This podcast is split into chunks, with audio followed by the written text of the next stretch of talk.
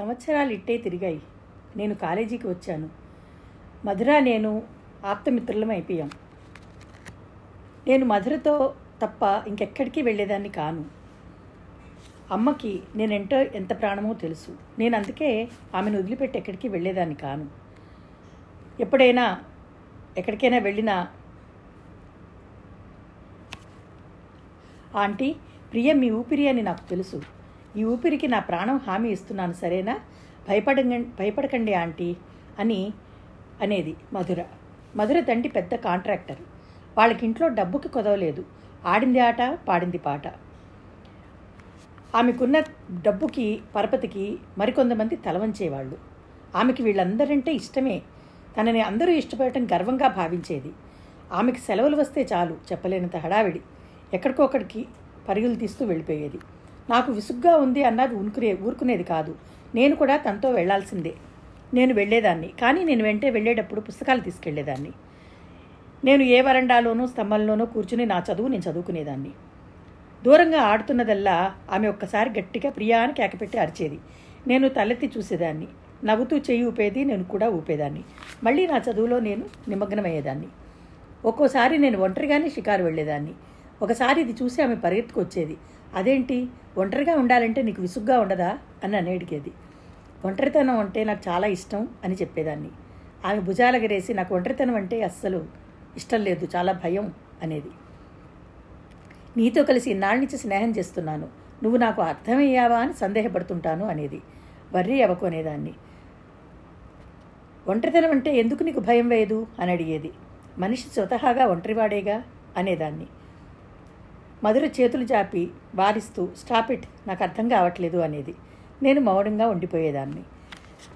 అవును ప్రియ సంవత్సరం ఈ సంవత్సరంతో ఈ చదువు అయిపోతుంది కదా మరి ఉద్యోగం? అని అడిగింది. నేను ఇంకా పైకి చదివే ఆలోచనలు ఏమన్నా ఉందా నీకు? అని అడిగింది. లేదు అన్నాను. ఎందుకు? అంది. ఇప్పటికే అమ్మని చాలా శ్రమ పెట్టాను. నీ దగ్గర తీసుకోవాల్సిన దానికంటే ఎక్కువ సాయం తీసుకున్నాను. ఇక నాకు ఇష్టం లేదు అని చెప్పాను. ఆమె విసుగ్గా చూసింది. నీదంతా లెక్కల బుర్ర. ఎప్పుడు తూకం తాసు. నా దగ్గర తీసుకుంటే ఏమవుతుందిట? రేపు ఎప్పుడైనా నాకు అవసరమైతే ఇవ్వవా ఏంటి? సంతోషంగా ఇస్తాను. ఒకరికి ఇవ్వడంలో ఉన్న ఆనందం తృప్తి తీసుకోవడంలో లేదు. సరే ఎల్లుండి నుంచి కాలేజీలకి సెలవులు. డాడీ మమ్మీ నేను గురువారం కాశ్మీర్ వెళ్తున్నాం. మళ్ళీ తిరిగి ఎప్పుడు వస్తారు కనీసం మూడు వారాలైనా పడుతుంది. నువ్వు కూడా రాకూడదు? రాను అన్నాను. మమ్మీకి ఒంట్లో బాగాలేదు ఆ జ్వరం ఏమిటో తగ్గట్టంటలేదు మనిషి నీరసించిపోతోంది.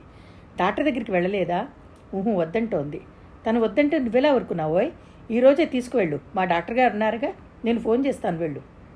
మీ అమ్మగారు నిన్ననే చెప్పారు మమ్మీ ఇష్టపడటం లేదు. వెనక నుంచి సరోజా మీను పరిగెత్తుకొచ్చారు. వాళ్ళు మధురని చూస్తూ అబ్బా ఇక్కడున్నావా? నీకోసం వెతకలేక చస్తున్నాం అని నా వైపు చురచురా చూస్తూ ప్రియా నువ్వు మాతో కలవవు. నీకోసం ఆమె వదిలి అందరినీ వదిలేసి వచ్చేస్తుంది. ఈసారి పిక్నిక్ వెళ్తే నువ్వు రా వస్తే రా మేం రాం అన్నది. మీను ఏమిటా మాటలు? ప్రియ మధ్యలో ఏం చేసింది? అంది కోపంగా మధుర. నిన్ను మాతో కలవనీయదు. Stop it.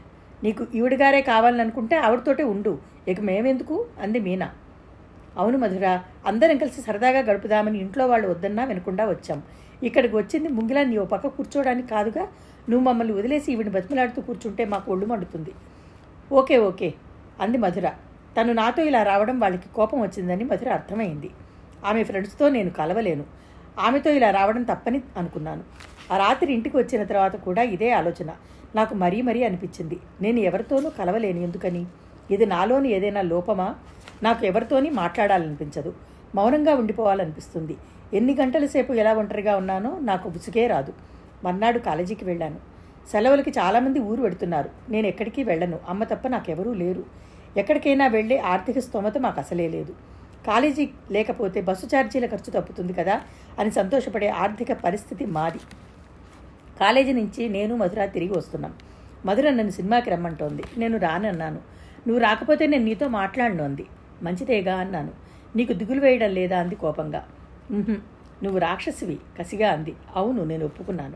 మధుర సీరియస్గా చూసింది. నేను నవ్వాను. మధుర కూడా నవ్వు వచ్చింది కానీ ఆపుకుంది. నా మెడ చుట్టూ చేయి వేస్తూ నేను నేను సినిమా మానేస్తున్నానులే అంది. ఎందుకు మానేయడం? అన్నాను. మధుర నాటితో నడుస్తూ అందరూ నన్ను అదృష్టంతరాలివి అంటారు కానీ నువ్వు చాలా అదృష్టంతరాలివి అంది. ఏ విధంగా? అన్నాను. నాలాంటి ఫ్రెండ్ నీకున్నందుకు చూడు నువ్వు రానంటే నీ సినిమా మానేస్తున్నాను అన్నాను. అంది. నేను నవ్వాను. నువ్వు మానేస్తే నాకేం సంతోషం లేదు. తర్వాత నన్ను సాధిస్తావు కాబట్టి అది భరించే కంటే ఆ బోరు సినిమా చూడడమే మనయం పద అన్నాను. మధురకి చెప్పలేని సంతోషం కలిగింది. నన్ను మెడ చుట్టూ చేవేసి పెనవేసి దగ్గరికి లాక్కుంది. నీ ప్రేమ ఇంకాస్త ఘాటుగా చూపించావంటే నా పీక నలుగుతుంది అన్నాను చేయి తీస్తూ. ఇద్దరం సినిమాకి బయలుదేరాం. దోవలో ఒక షాపు దగ్గరికి ఆగి అమ్మకి ఫోన్ చేసి చెప్పాను. అమ్మ నా కోసం ఎదురు చూస్తూ ఉంటుంది. నేను రావడం ఆలస్యమైతే ఆదుర్దా పడుతుంది. థియేటర్ లోపలికి ఇంకా మనుషుల్ని వెళ్ళటే వెళ్ళటి వెళ్ళనీయట్లేదు. మేము అక్కడున్న సోఫాల్లో కూర్చున్నాం. చెంపలు నిడిసిన ఆ బట్టతల ఆయన మా దగ్గరికి వచ్చాడు. ఎక్స్క్యూజ్ మీ అన్నాడు. నేను విననట్టే ఎటో చూస్తున్నాను. మధుర ఏమిటి? అంది. ఆయన నా వైపు చూపిస్తూ ఈ అమ్మాయి పేరు ప్రియంవదా అన్నాడు.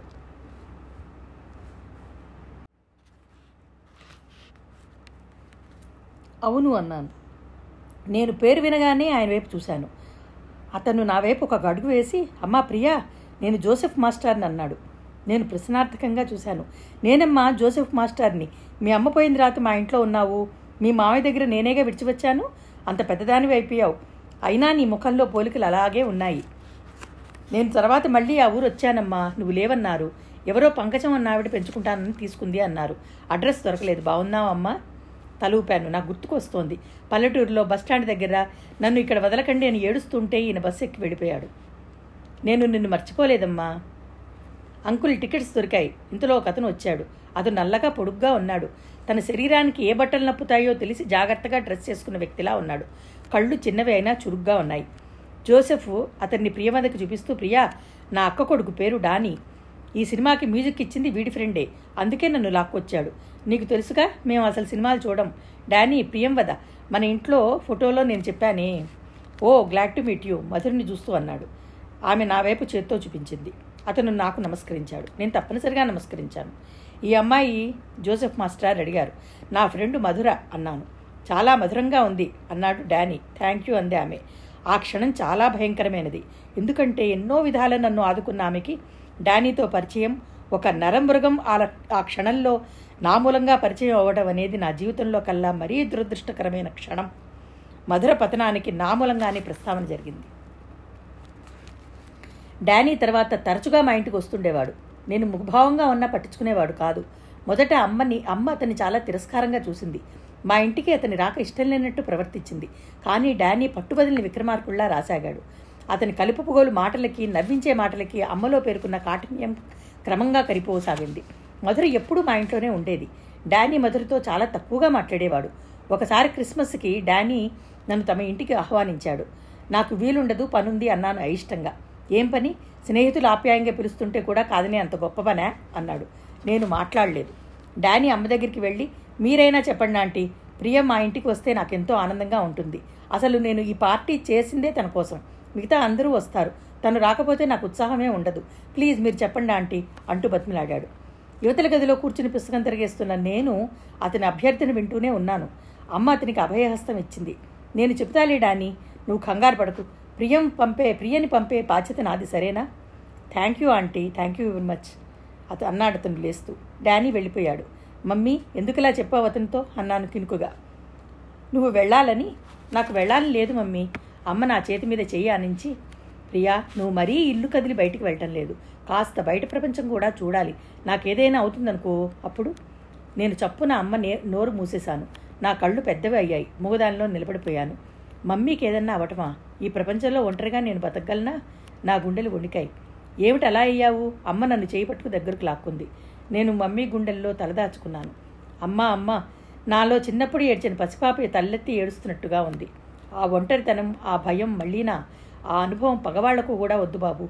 అమ్మ నా తలని మురుతూ చెప్పింది ప్రియా నువ్వు పెద్దదాని వెయ్యావు మనిషి ప్రపంచంతో ముఖాముఖి తలబడినప్పుడే జీవితం సుఖంగా ఉంటుంది. కష్టమో నిష్ఠూరమో నిర్ణయాలు మనమే అయి ఉండాలి.